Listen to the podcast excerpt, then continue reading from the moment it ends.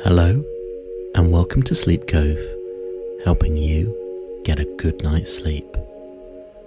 I want to say a massive thank you to the new Patreons who have signed up with me.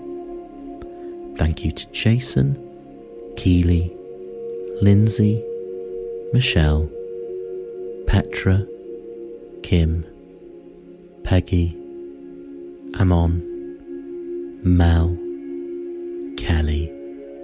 and Heather. Your support means so much to me, and there will soon be more bonus content on Patreon. This episode is a sleep story of the classic tale of Alice in Wonderland. I'll read out the first chapter here, and if you would like to continue and listen to the second chapter, please head over to my Patreon account where you can get that bonus content right now.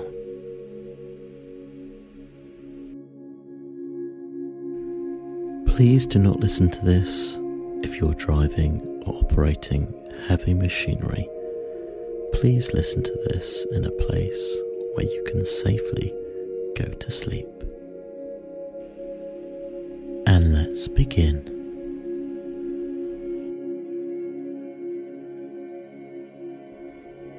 Chapter 1 Down the Rabbit Hole.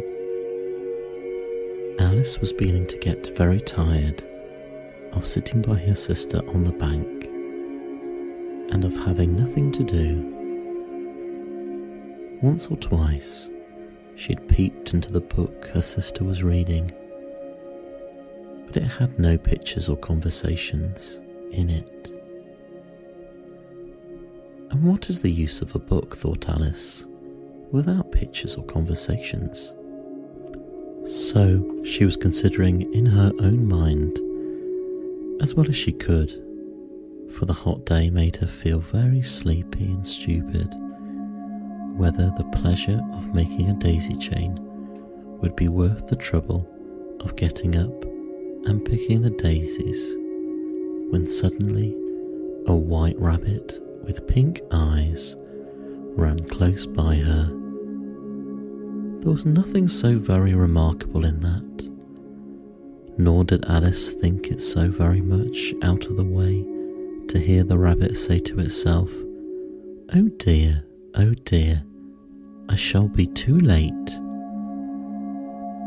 When she thought it over afterwards, it occurred to her that she ought to have wondered at this, but at the time it seemed quite natural. But when the rabbit actually took a watch out of his waistcoat pocket and looked at it and then hurried on, Alice started to go to her feet, for it flashed across her mind that she had never before seen a rabbit with either a waistcoat pocket or a watch to take it out of. And burning with curiosity, she ran across the field after it and was just in time to see it pop down a large rabbit hole under the hedge. In another moment, down went Alice after it, never once considering how in the world she was going to get out again. The rabbit hole went straight on like a tunnel for some way, and then dipped suddenly down, so suddenly that Alice had not a moment to think about stopping herself before she found herself falling down what seemed to be a very deep well.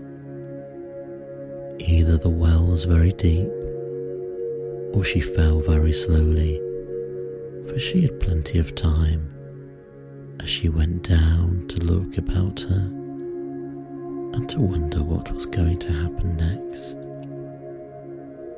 First, she tried to look down and make out what she was coming to, but it was too dark to see anything. Then she looked at the sides of the well and noticed they were filled with cupboards and bookshelves. Here and there she saw maps and pictures hung upon pegs. She took down a jar from one of the shelves as she passed. It was labelled orange marmalade, but to her disappointment, it was empty. She did not like to drop the jar for fear of killing somebody underneath, so managed to put it into one of the cupboards as she fell past it. Well, thought Alice to herself, after such a fall as this, I shall think nothing of tumbling downstairs. How brave they'll all think me at home. Why, I wouldn't say anything about it, even if I fell off the top of the house, which was very likely true. Down, down, down, would the fall never come to an end? I wonder how many miles I've fallen by this time, she said aloud. I must be getting somewhere near the centre of the earth. Let me see. That would be 4,000 miles down, I think. For you see, Alice had learnt several of these sort of things in her lessons in the schoolroom, and though this was not a very good opportunity for showing off her knowledge, as there was no one to listen to her. Still, it was good practice to say it over. Yes, that's about the right distance. But then, I wonder what latitude or longitude I've got to. Alice had no idea what latitude was, or longitude either, but thought these were nice ground words to say. Presently she began again. I wonder if I fall right through the earth. How funny it'll seem to come out among the people that walk with their heads downwards. She was rather glad there was no one listening this time.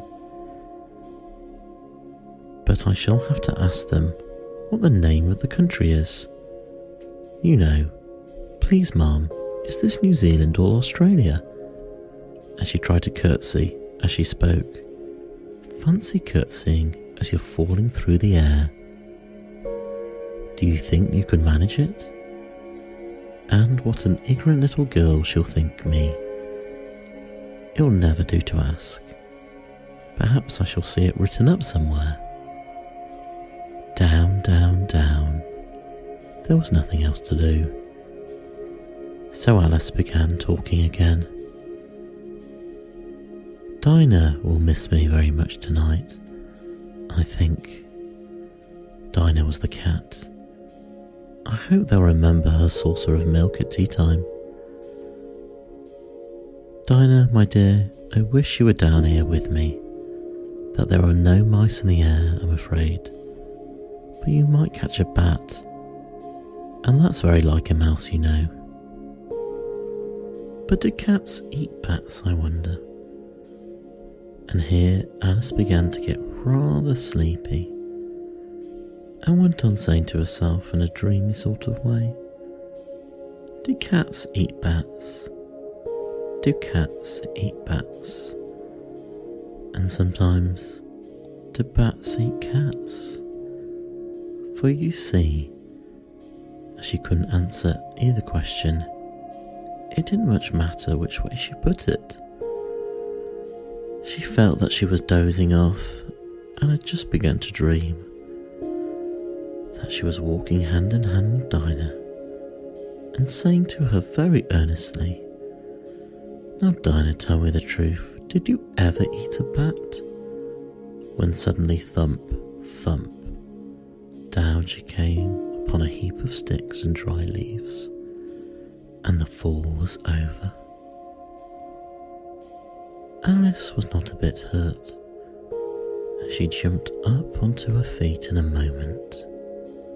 She looked up, but it was all dark overhead.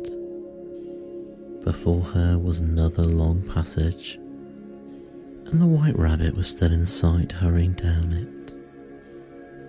There was not a moment to be lost. Away went Alice like the wind, and was just in time to hear it say, as it turned a corner, Oh, my ears and whiskers, how late it's getting. She was close behind it when she turned the corner, but the rabbit was no longer to be seen. She found herself in a long, low hall which was lit up by a row of lamps hanging from the roof. There were doors all round the hall, but they were all locked. When Alice had been all the way down one side and up the other, trying every door, she walked sadly down the middle, wondering how she was ever to get out again. Suddenly she came upon a little three legged table, all made of solid glass.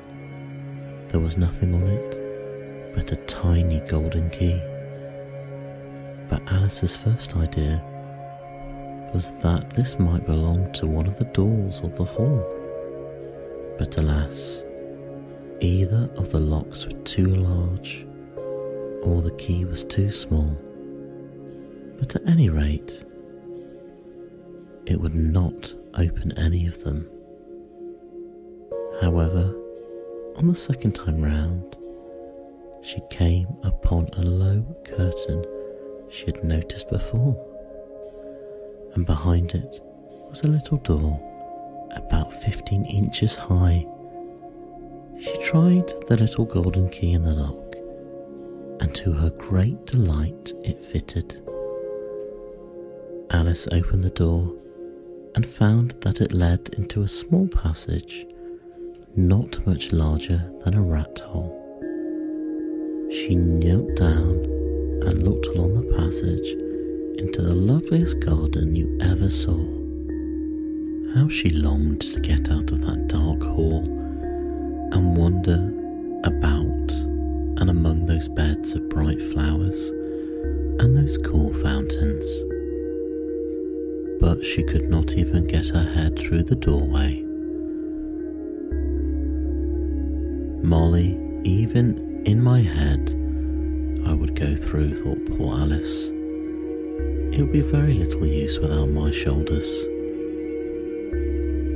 Oh, how I wish I could shut up like a telescope. I think I could if I only know where to begin. But you see, so many out of the way things have happened lately. Alice had begun to think that very few things indeed were really impossible. There seemed to be no use in waiting for the little door, so she went back to the table, half hoping she might find another key on it or at any rate, a book of rules for shutting people up like telescopes. This time she found a little bottle on it, which certainly was not there before, said Alice, and tied around the neck of the bottle was a paper label with the words Drink Me beautifully printed on it in large letters. It's all very well to say, Drink me. But the wise little Alice was not going to do that in a hurry. No, I'll look first, she said, and see whether it's marked poison or not. For she had read several nice little stories about children who had got burnt and eaten up by wild beasts and other unpleasant things, all because they could not remember the simple rules their friends had taught them, such as that a red hot poker will burn you if you hold it too long, and that if you cut your finger very deeply with a knife, it usually bleeds. And she had never forgotten that. If you drink much from a bottle marked poison, it is almost certain to disagree with you sooner or later. However, this bottle was not marked poison, so Alice ventured to taste it, and finding sort of mixed flavour of cherry tart, custard, pineapple, roast turkey, coffee, and hot buttered toast.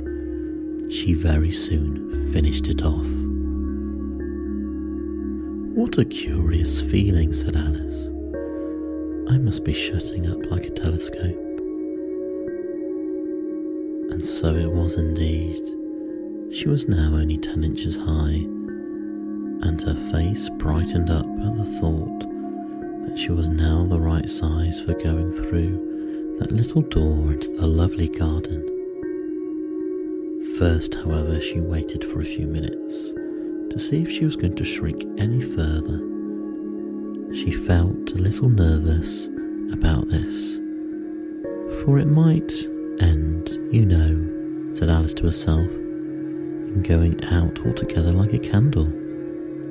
I wonder what I should be like then, as you try to fancy what the flame of a candle looks like after the candle has blown out, for she could not remember ever having seen such a thing. After a while, Finding that nothing more happened, she decided to go back into the garden at once. But alas for poor Alice, she got to the door and she found that she had forgotten the little golden key, and she went back to the table for it. She found that she could not possibly reach it. So, she could see it quite plainly through the glass as she tried her best to climb up one of the legs of the table. But it was too slippery, and when she had tired herself out with trying, the poor little thing sat down and cried. Come, there's no use in crying like that, said Alice to herself rather sharply. I advise you to leave off this minute she generally gave herself very good advice, though she very seldom followed it. And sometimes she scolded herself so severely as to bring tears into her eyes. And once she remembered trying to box her own ears for having cheated herself in a game of croquet. She was playing against herself, but for this curious child, was very fond of pretending to be two people. But it's no use now, thought Alice, to pretend to be two people. Why, there's hardly any enough of me left to make one respectable person. Soon her eye fell onto a little glass box that was lying under the table. She opened it and found in it a very small cake, on which the words Eat me were beautifully marked in currants. Well, I'll eat it, said Alice, and if it makes me grow larger, I can reach the key, and if it makes me grow smaller, I can creep under the door. So either way, I'll get into the garden, and I don't care what happens. She ate a little bit and she said anxiously to herself, Which way, which way? holding her hand on the top of her head to feel which way it was growing, and she was quite surprised to find that she remained the same size. To be sure, this is what generally happens when one eats cake. But Alice had got so much into the way of expecting nothing but out of the way things to happen that it seemed quite dull and stupid for life to go on in the common way. So she set to work and very soon finished the cake.